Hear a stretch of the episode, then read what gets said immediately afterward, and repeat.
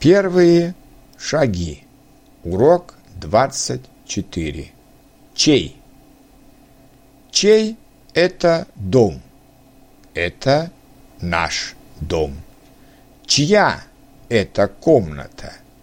Это ее комната. Чье – это письмо. Это мое письмо. Чьи – это деньги. Это его деньги.